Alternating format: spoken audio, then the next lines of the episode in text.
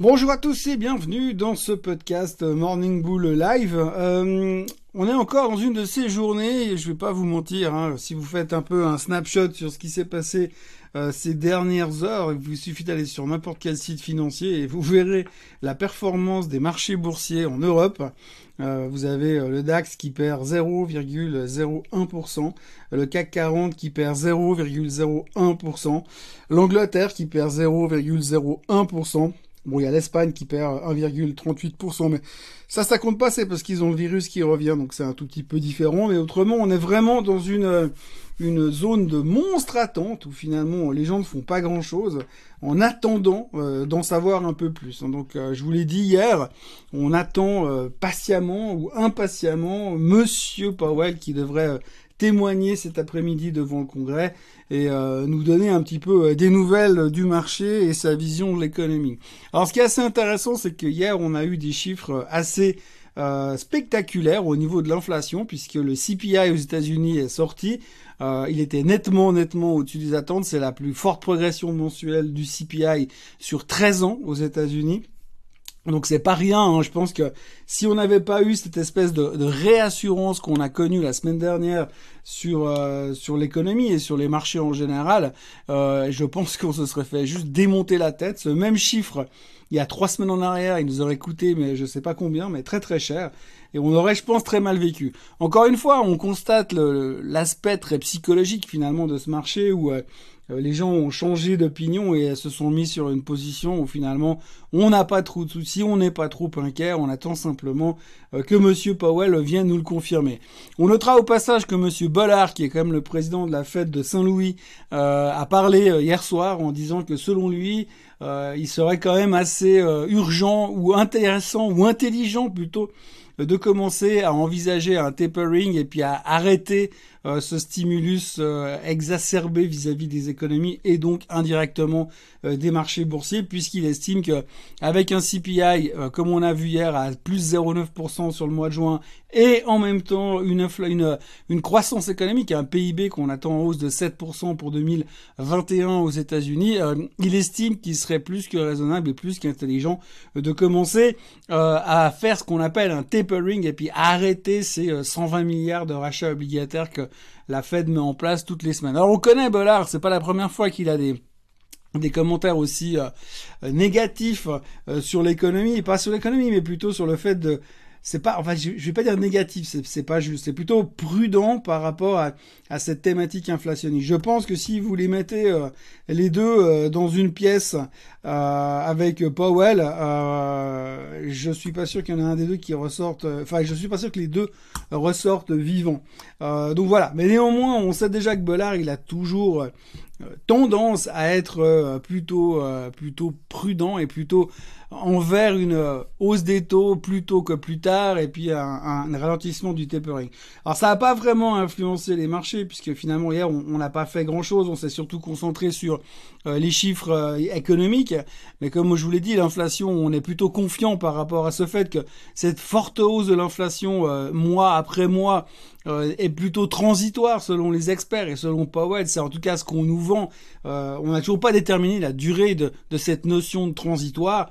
Néanmoins, pour l'instant, on est relativement confiant. Et puis à côté de ça, on avait le début de la saison des chiffres du trimestre. Alors là aussi, si on a besoin d'un exemple de la psychologie de marché, on est en plein dedans puisqu'on a eu la publication des chiffres de JP Morgan, de Goldman Sachs et de Pepsi-Cola hier. Alors vous me direz, c'est pas tout à fait pareil, mais si on les dissèque l'un après l'autre, eh bien tout d'abord, on a eu JP Morgan qui a doublé ses profits, mais qui annonce une relative baisse dans ses revenus.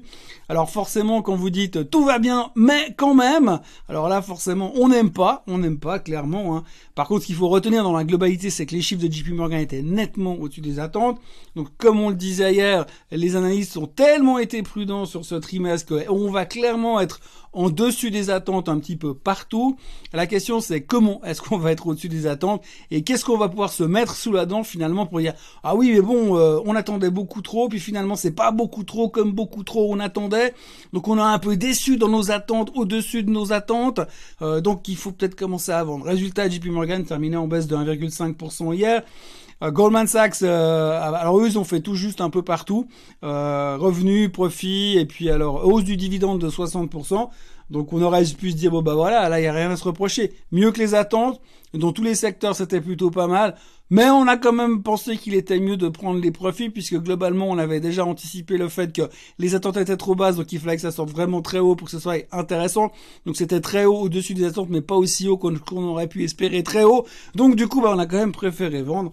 Résultat, Goldman Sachs terminait en baisse de 1,2%. Et puis la troisième de la journée, c'était Pepsi-Cola qui, lui, a publié des chiffres absolument parfaits dans tous les sens. Et donc du coup, là, on était un tout petit peu embêtés parce que c'était vraiment plus haut que les attentes, mais vraiment plus haut. Donc au bout d'un moment, on pouvait pas dire oui, mais c'est pas assez plus haut que ce qu'on attendait.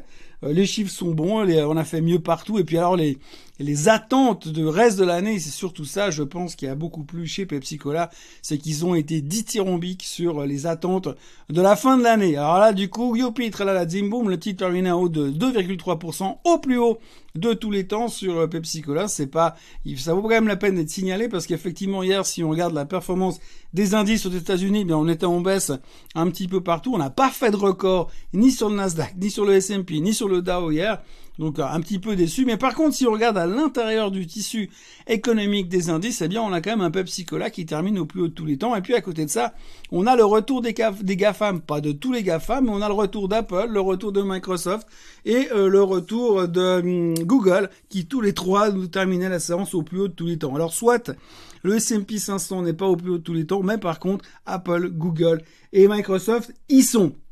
Et en plus, Apple semble assez confiant, puisqu'ils ont quand même annoncé hier une augmentation de 20% de la production des iPhones. Donc on peut imaginer, sans être un expert en économie, que s'ils augmentent la production, c'est que fondamentalement, ils pensent qu'ils vont les vendre. Donc voilà, on a une journée relativement intéressante, mais très très calme.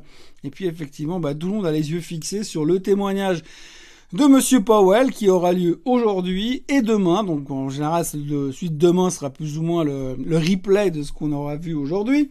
Mais on ne sait jamais, et donc c'est un petit peu tout ce qui nous intéresse aujourd'hui. Donc un marché très calme, dans cette ambiance de marché très calme, avec une volatilité qui a l'air en pleine dépression nerveuse.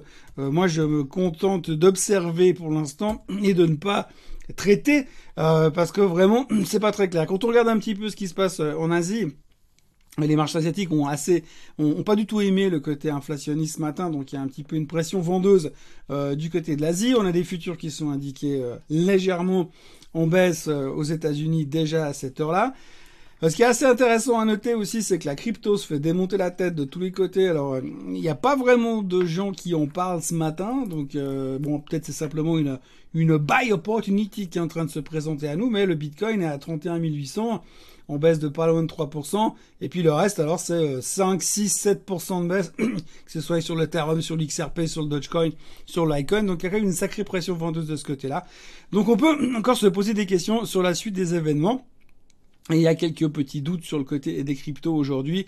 L'or ne fait rien, le pétrole est à 75, j'ai envie de dire pratiquement comme tous les jours. Le pétrole attend patiemment les inventaires pétroliers qui seront publiés également ce soir.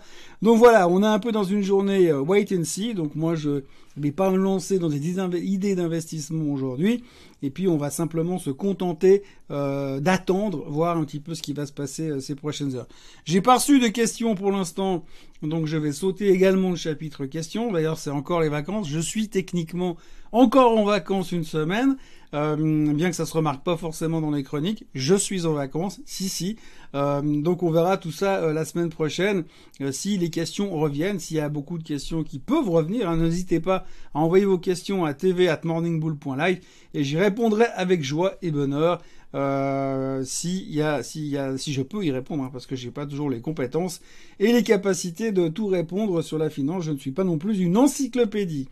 Voilà, donc aujourd'hui, en résumé, on attend la production industrielle en Europe, mais honnêtement, on s'en fout.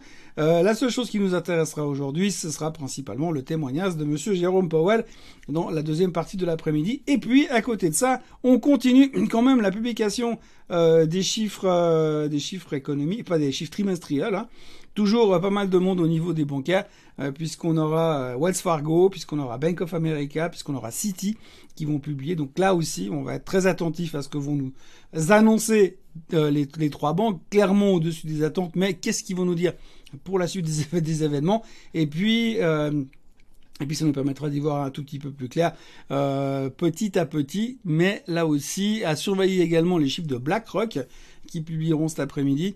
BlackRock, on attend des assets sous gestion absolument stratosphériques qui peuvent toujours apporter un tout petit peu d'intérêt. Et je sais pas, peut-être que certains politiciens pourraient commencer à se poser des questions au niveau des monopoles. Mais bon, ça c'est une autre histoire. Ne nous emballons pas sur ce sujet. Voilà, moi je vous souhaite une excellente journée qui devrait peut-être s'exciter tout à l'heure.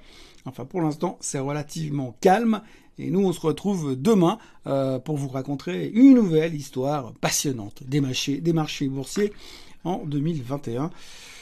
Et puis moi je vous souhaite quand même de passer une belle journée malgré le retour assez actif du variant indien, puisque c'est quelque chose qu'on n'a pas forcément abordé beaucoup ces derniers jours, mais les médias en parlent de plus en plus, les lockdowns se précisent de nouveau et je pense que ça risque d'être un des gros sujets du mois d'août.